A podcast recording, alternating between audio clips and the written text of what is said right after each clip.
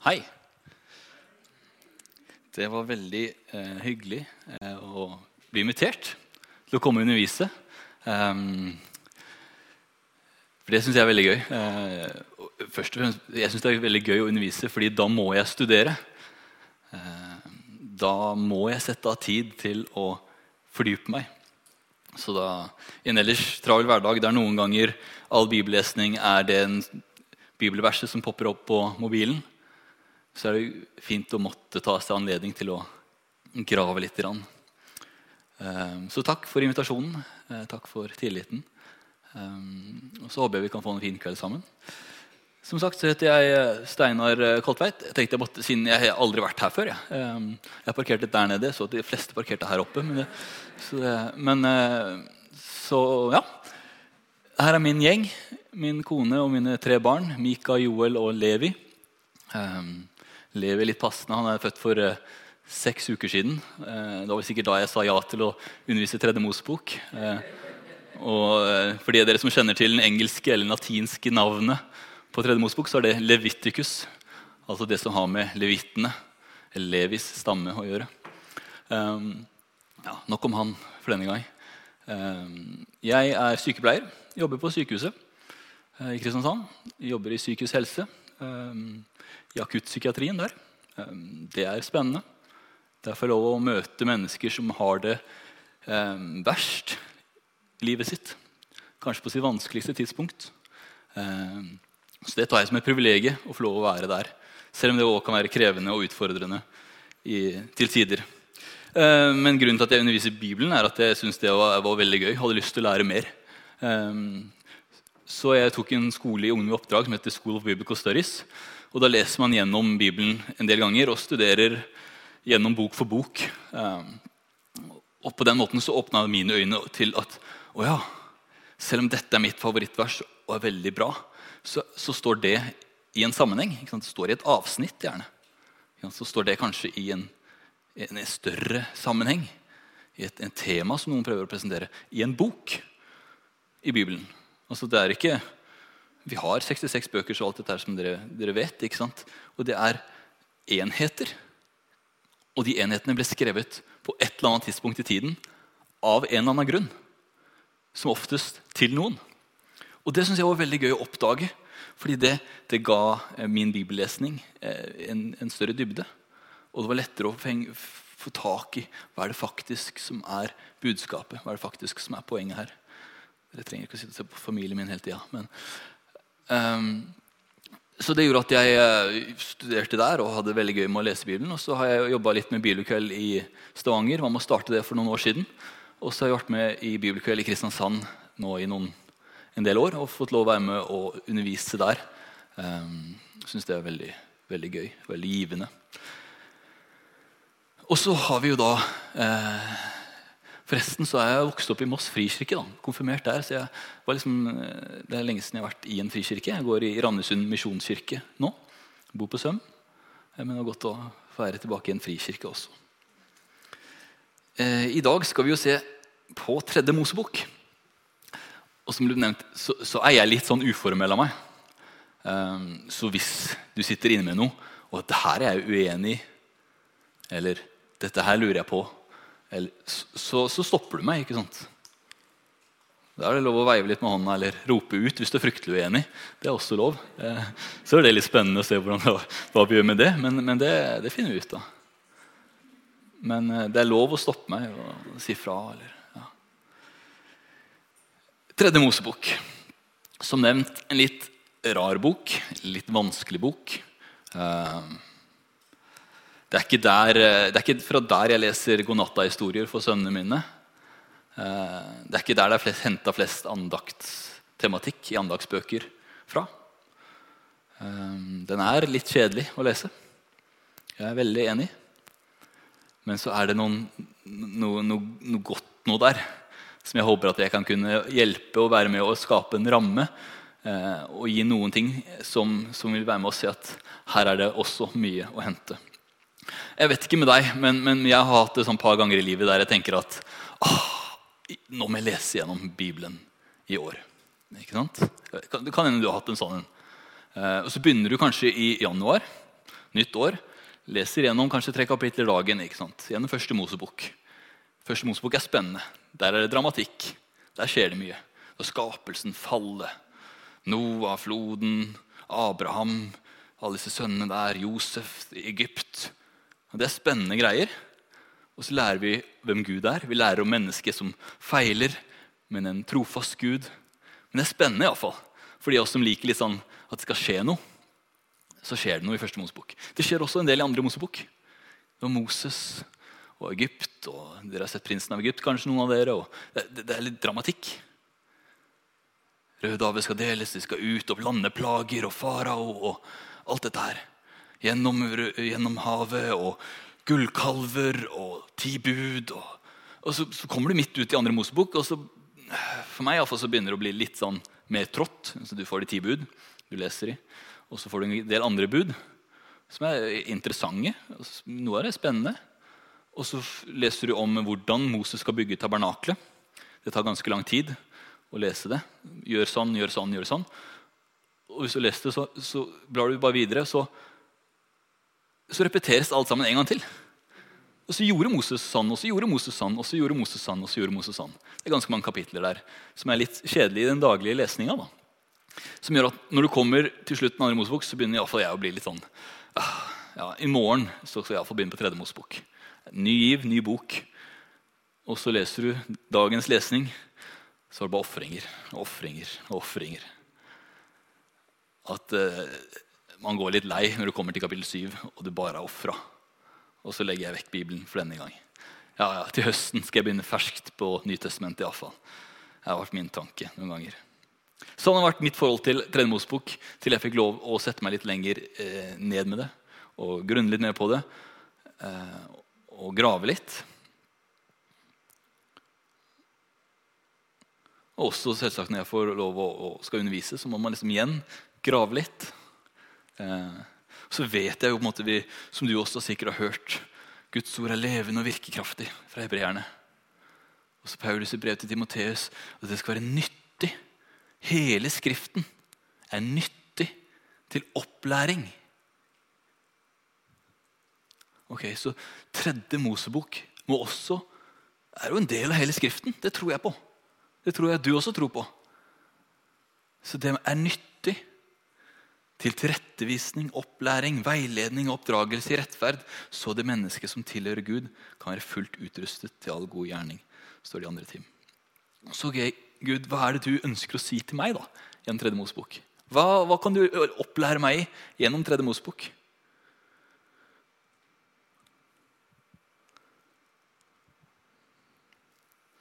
Eller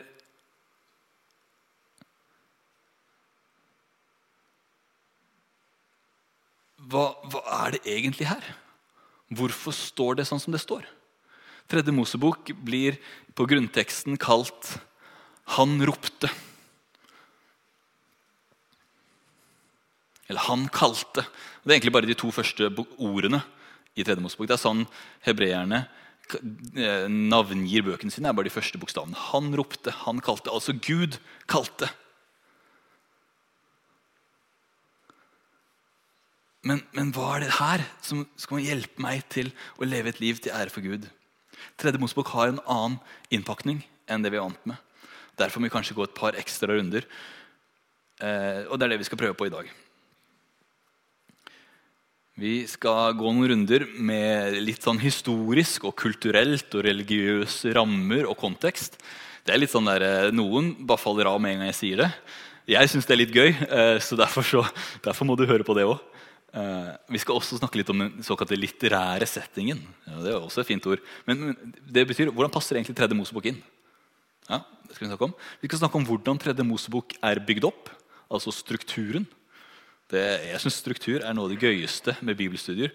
Men det er jeg også litt sånn, det er ikke alle som er enig med meg med det.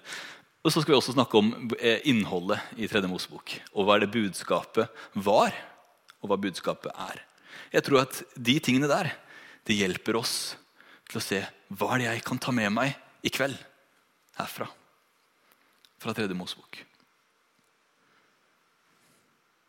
Det er sånn jeg fungerer, da. Så jeg hopper rett i det også. med noe av det, noe av det som noen syns er kjedelig. Men eh, ja. Historiske, religiøse og kulturelle setting. Å forstå en bok i Bibelen, da tror jeg og andre med meg at man må forstå den boken i sin sammenheng.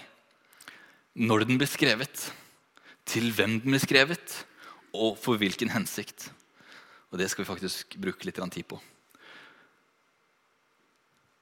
Det første vi ser på, er hvem den boka er skrevet til.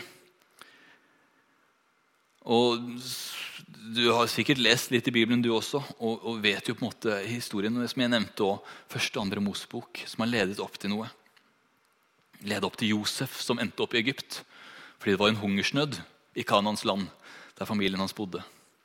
Og der, der, det var ikke derfor Josef havna her, altså, men det var derfor resten av familien kom etter hvert, ble i Egypt. Og de ble værende der i 400 år. Og etter hvert begynte å slave.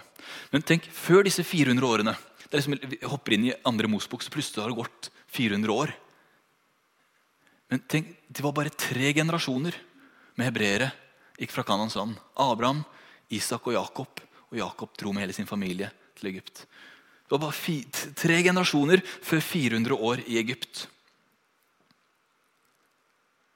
Det er ikke så mye tid til å bygge opp en sterk nasjonalfølelse eller familiehistorie og tradisjoner. 400 år i Egypt setter preg og tydelige spor på folk. Men de hadde kanskje ikke så veldig mange egne tradisjoner. Kanskje ikke en veldig bestemt kultur.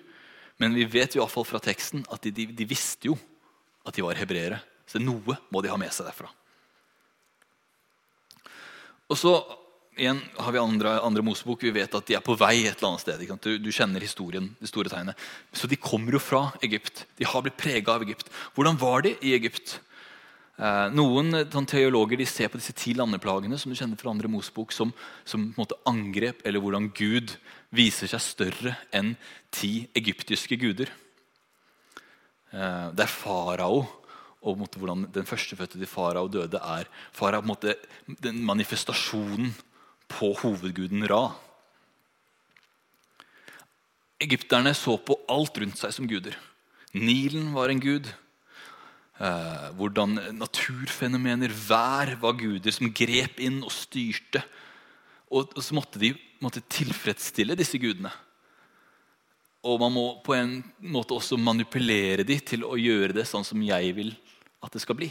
Så hvis jeg, hvis jeg, bare tenner dette lyset her foran denne bildet der, så må guden gjøre sånn og sånn, og sånn, så går det meg godt. Og Det er noe av tankegangen til en del av de hedenske religionene.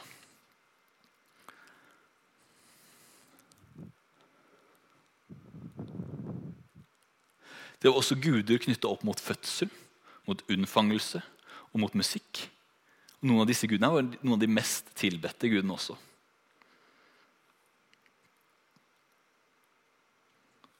Og så, hvor skal israelittene hen? Gud har en plan gjennom Mosebøkene her nå. Gud, som du vet, også, De er på vei til Kanans land, det er lov, løfteslandet som, som, Abraham ble lovt. Der er israelittene på vei. Hvordan var kananittisk kultur og religion? Eh, de som har forska på dette, her, sier at det er noe av det mest grusomme og brutale vi kommer borti i antikken. Eh, og også se på den mest seksuelt umoralske kulturen i hele antikkens verden. Eh, og, flere ganger, ganske mange ganger får israelittene tydelig beskjed dere skal ikke blande dere med kananitterne. Dere skal ikke ha noe med de å gjøre. Ikke gift bort døtrene deres til kanonittiske menn. Ikke ta kanonittiske kvinner til deres sønner. Dere må holde avstand fordi dere er satt til side for deres egen Gud. Fordi det, det var faktisk veldig vanlig å drive og låne eh, andres guder. Eh, vi vet at Både filisterne og arameerne er folkegrupper som flytta til Kanan. Og tok en del av kananitternes religion og gjorde det til sin egen. Man blander synkretisme. heter det. Man blander litt inn ja, jeg tror litt på dette, men det du tror på der Jeg våger på en måte ikke å ikke tro på det. Så jeg må liksom ta litt av ditt også. For da er jeg i hvert fall sikra. Hvis jeg tilbyr alle gudene, så må jeg kanskje være sikra. Det er litt sånn tankegang. litt sånn eh, historisk fakta. Helt frem til 1928 var alt man visste om kanonittisk religion og kultur, bare fra Bibelen. Så man hadde ingen utenombibelske kilder til man fant leirtavler i det som het Ras Shamra. I ugarittekstene. Da fikk man mer innsikt i det de hadde. Og de hadde et helt sånn eh, spekter av guder. Litt sånn som vi kanskje kjenner fra gresk mytologi, der man har hovedguden. Han het El. Han var på en måte faren, den mektigste, den store. Eh, ofte eh, fremstilt som en gammel mann med stort, hvitt skjegg. Han hadde tre koner som også var hans sine søstre, som het Astarte, Ashera og Anat. Han ledet et råd med mange guder, der de andre gudene også var barna hans. Han ble beskrevet som den snille. Baal eh, han ble kalt stormguden. Han var kongen over Gud, eller på en måte en sånn eh, second in command. En statsminister, eller hva man kaller det for noe, og i gudeverdenen. da. Men etter hvert så, i de sin eh, tradisjon så avsatte han El som den øverste og ble sjøl den høyeste og mektigste. Den opphøyde Herren, ble han kalt. Kananittene de også forklarte naturen gjennom gudene sine. Eh, gudene representerte kraft i naturen. Årstidene blir gjerne måte, forestilt mellom en fødsel av en gud, og så dør han, og så gjenoppstår han. Og så dør han, og så gjenoppstår han. Og, og man, noe av det viktigste i tilbedelsen Man tilber egentlig Gud fordi man skal få noe. Vi trenger at landet vårt skal være fruktbart. De fleste var bønder på den tiden. her, ikke sant? Man må ha fruktbar jord. Så Derfor er eh, mye av tilbedelsen handler om å tilbe fruktbarheten til gudene. Og det er der den seksuelle umoralskheten kommer inn i bildet. Med perverse eh, tilbedelsesmåter og tilbedelsesritualer. Avgudsbildene var ofte nakne figurer Eh, og, og, Det er gjerne paring mellom disse gudene som egentlig var søsken. og Det er på en måte veldig sånn eh, bisart. Noen kan hende ikke eh, vant med å høre sanne ord inne i kirkesalen her, men Tredje Mosebok snakker rett inn om disse tingene her. Og advarer mot det. Det var der eh, israelittene skulle.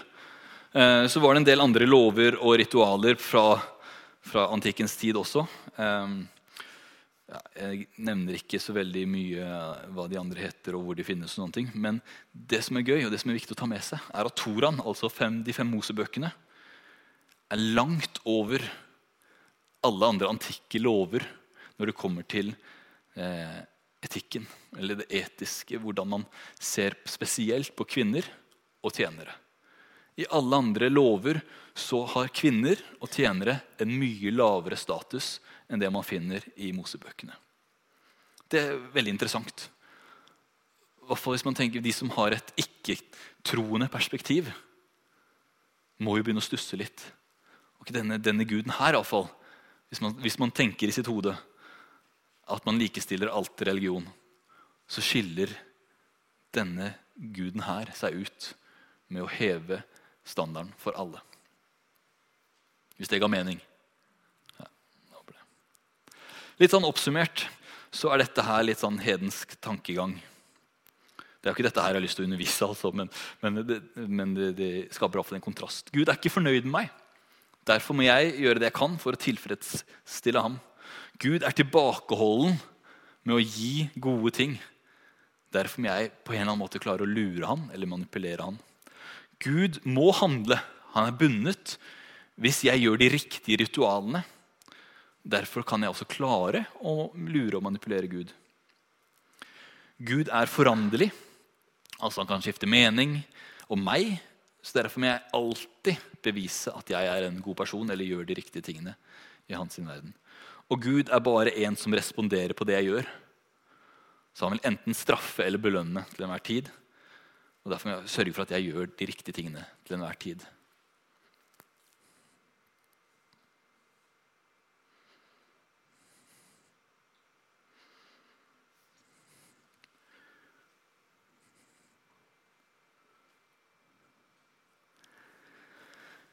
Levitikus eller Tredje Mosebok det er ikke bare et eh, sett med lover og regler, sånn som alle andre eh, bøker.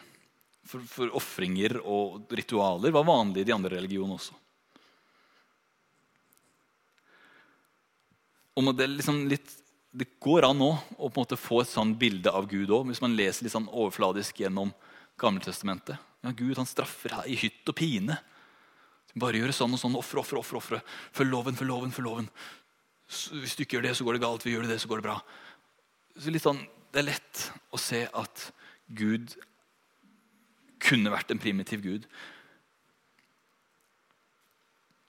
Men Levitikus, som jeg kaller det innimellom, tredje Mosebok, er ikke bare et sett med religiøse ritualer og lover som på en måte bare dumpa ned på folket. Vi kan ikke ta den ut av sin sammenheng. Vi kan ikke ta tredje Moseboken vekk fra andre Moseboken. Noen tenker det som at eh, tredje Mosebok er den praktiske teologien på andre Mosebok sine hendelser. Og Derfor vi må forstå litt av dette her først. I andre Mosebok så blir det tydeliggjort at Gud han er frelseren.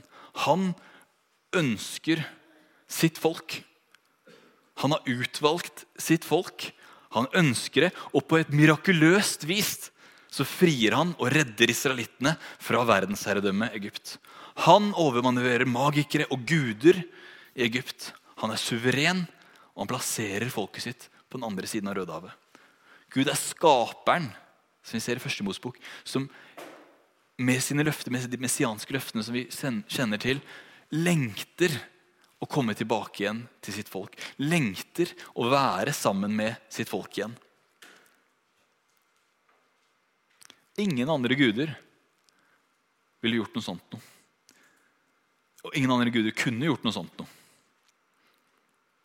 Jeg syns Den brennende busken fra andre Mosebok er et så sterkt bilde på akkurat dette her. Gud er miraklenes gud. Det er han som åpenbarer seg her. Her er Gud i all sin hellighet sammen med Moses, men han brenner ikke opp. Busken brenner ikke opp.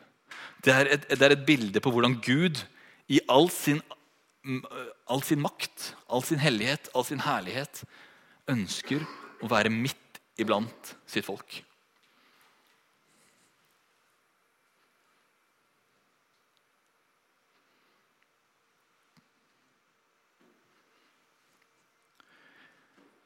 Israelittene er fridd ut fra slaveriet. De kommer til Sinai. De hører den allmektige Gud tale fra Sinai-fjellet. Dette er fra andre Mosebok. Med minne om Rødehavet friskt i minne. Og der, der han taler ut, der han roper ut budskapet i tredje Mosebok. De har bygd tabernaklet. De har bygd dette her og plassert stammene i et voldsomt mønster rundt tabernaklet, der Gud dveler med sitt nærvær. Hva nå? Vi må forstå denne helligheten til Gud. Og jeg, skal, jeg må si at jeg, jeg, liker å snakke når jeg først kommer opp her, så jeg må jo ha litt fortgang i dette her også. Det er nå vi kommer til noe av tematikken som stråler gjennom Tredje Mosebok. Guds hellighet. Jeg er hellig. For jeg er Herren som førte dere opp fra Egypt, for å være deres Gud. Dere skal være hellige, for jeg er hellig. Tal til hele Israels menighet og si til dem, dere skal være hellige, for jeg, Herren deres Gud, er hellig. Dere skal være hellige for meg, for jeg, Herren, er hellig. Og nå og jeg har skilt dere ut fra folkene for at dere skal høre meg til. Her ser vi noe av dette språket om denne lengtende guden, som ikke bare er en sånn passiv, på avstand, jeg handler litt hvis jeg har lyst til det. Det er en aktiv Gud som søker sitt folk, som har frelst det.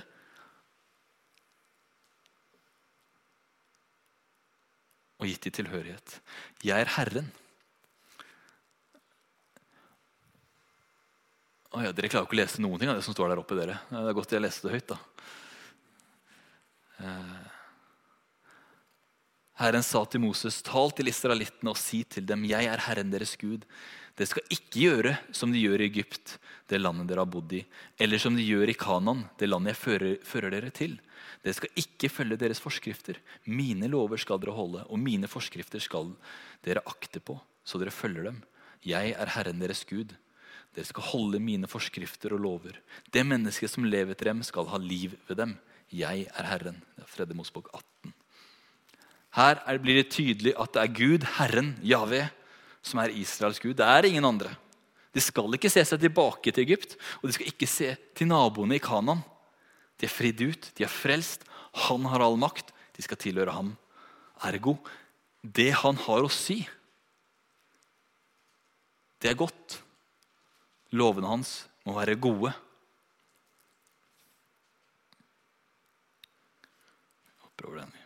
Hellig er et ord som jeg nå har gjentatt en del ganger. Dette har du sikkert uh, hørt før også. Men, men, men, jeg begynte å studere litt på dette her og søker opp bare 'hellig' i norske ordbøker. Så er uh, fall de ordbøkene jeg har sett på, beskriver ordet 'hellig' som å ha kontakt med Gud. Eller en forbindelse til noe uforklarlig. Eller hvordan den tingen eller menneskene som er hellig, eller naturen, hva enn, har en spesiell makt som utstråler noe. Det er sånn som norske leksikon beskriver hellig. Men det hebraiske ordet, altså kadosh, betyr noe annet. Som dere kanskje har hørt før, men det er verdt å gjenta. Det betyr satt til side. Innviet, ren, oppnevnt, spesielt. Og jeg har likt å bruke ordet annerledes. Det er an intensjonelt annerledes enn alt det andre. Gud han er annerledes enn alt det andre som var. Han er annerledes enn hva folk forventer. Han er annerledes enn alle de såkalte gudene i verdensreligionene. Han er annerledes enn det jeg klarer å fatte og beskrive.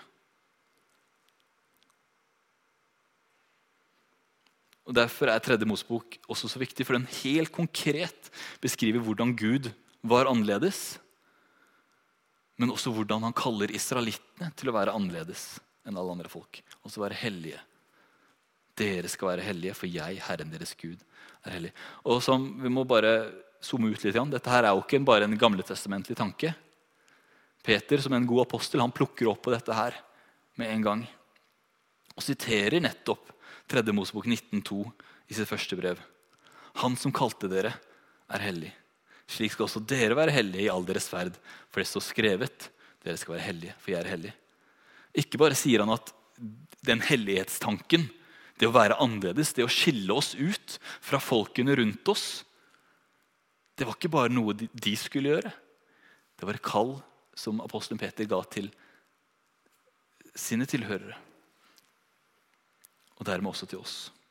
Og jeg synes Det gir også ganske mye troverdighet og måtte, tyngde til at vi faktisk må lese og forstå tredje Mosebok som han siterer.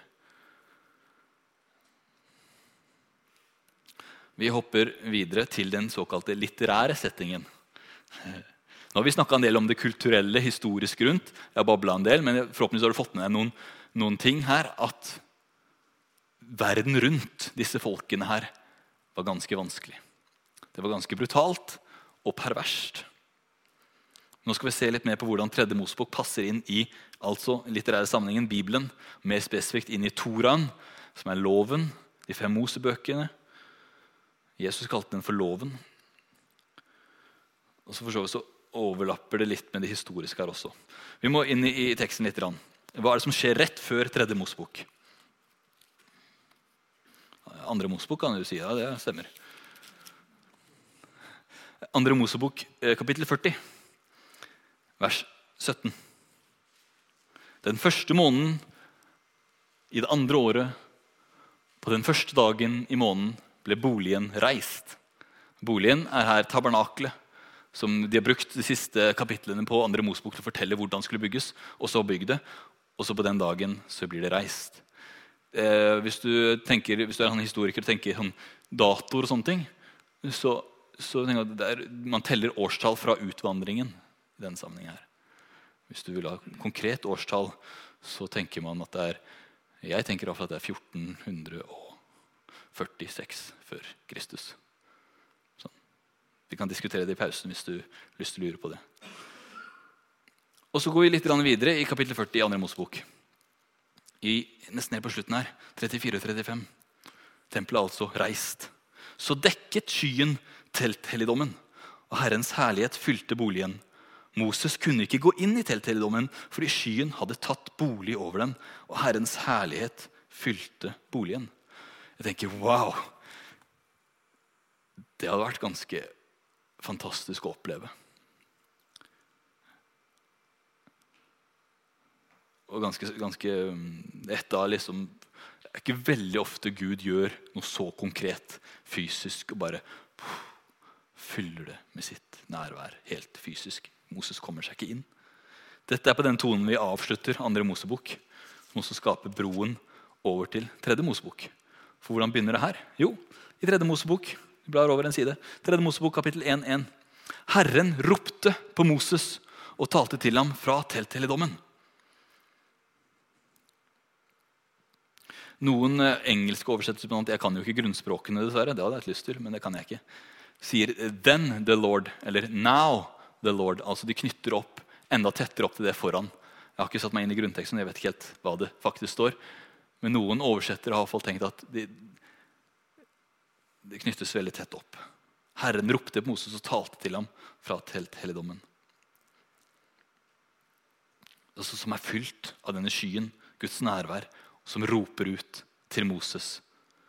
Det er også interessant at tredje Mosebok stort sett består av Guds direkte tale. Det er den boka i Bibelen som har mest av Guds tale, sånn utenom kanskje noen av profetene. I bokens 27 kapitler så jeg ga et søk på bibelen.no meg 34 treff på 'Herren sa til Moses'. 27 kapitler, 34 treff på 'Herren sa til Moses'. Ta for da her vi var, 1.1.1-2. Herren ropte på Moses og talte til ham fra Teteham. Tal til israelittene og si til dem. Og så går hele kapittel 1, hele kapittel 2, hele kapittel 3.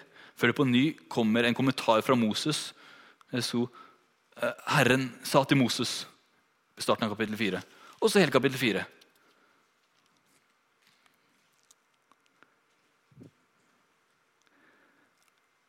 Det virker som at eh, det meste av innholdet i, Mose, i tredje Mosebok kommer ut av telthelligdommen til Moses. Noe ble også fortalt til Moses på Sinafjellet. Det ser vi i kapittel 26. Eh, 27, 34. Dette er de bud til israelittene som Herren ga til Moses på Sinai-fjellet.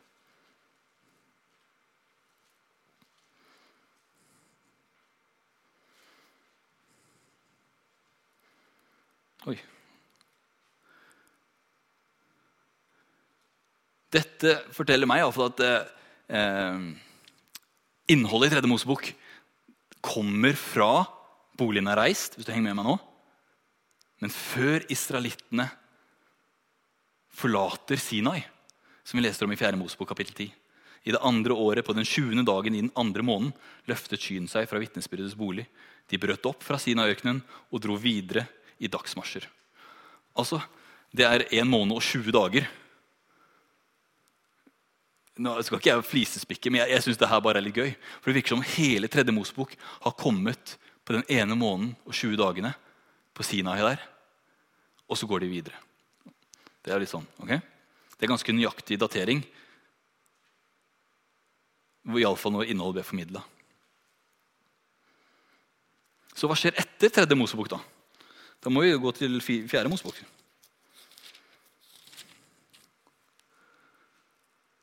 I kapittel 1.1.: Herren talte til Moses i telthelligdommen i Sinai-ørkenen. Det var på den første dagen i den andre måneden i det andre året de dro ut av Egypt. Han sa bla, bla. Og så var det akkurat det jeg leste, at de dro videre.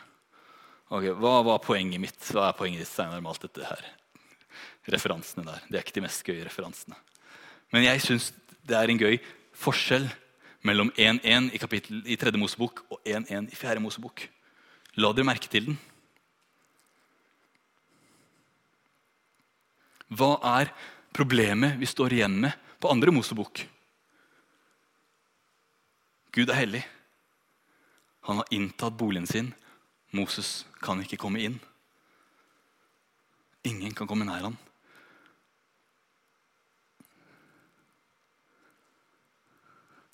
I andre Mosebok så er Herren inne i teltet, og Moses kunne ikke komme inn til ham. I tredje Mosebok så taler Herren til Moses fra telthelligdommen. Altså Moses er på utsiden, som nevnt. I fjerde Mosebok så taler Herren til Moses i telthelligdommen. Altså Moses er sammen med Herren i teltet. I tredje Mosebok så får vi svaret, eller løsningen, på hvordan de kan komme nær til Gud. Hvordan kan vi tre inn i hans sitt nærvær?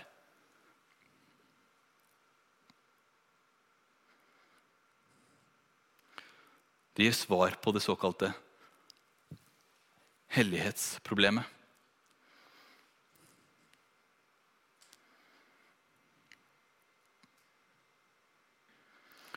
Og, og, eh, Svaret på hellighetsproblemet er litt sånn tredelt. Eh, ritualer, prester og renhet. Det er det vi skal snakke mer om utover hele kvelden. Og jeg synes det er litt gøy, for det er litt sånn, Boken er strukturert litt sånn i den sammenhengen også. Dette her, her, her bildet der hopper vi over.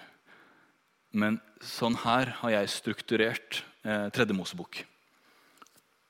Eh, vi kaller det på en måte det her en sånn, sånn pyramidestruktur, eller eh, kias, kiasme, kalles noen også. Hvis du, hvis du, klarer å lese og henge med på min tankegang, så A og A har noen paralleller. B og B har noen paralleller. C og C har noen paralleller som leder opp til et hovedpoeng i det.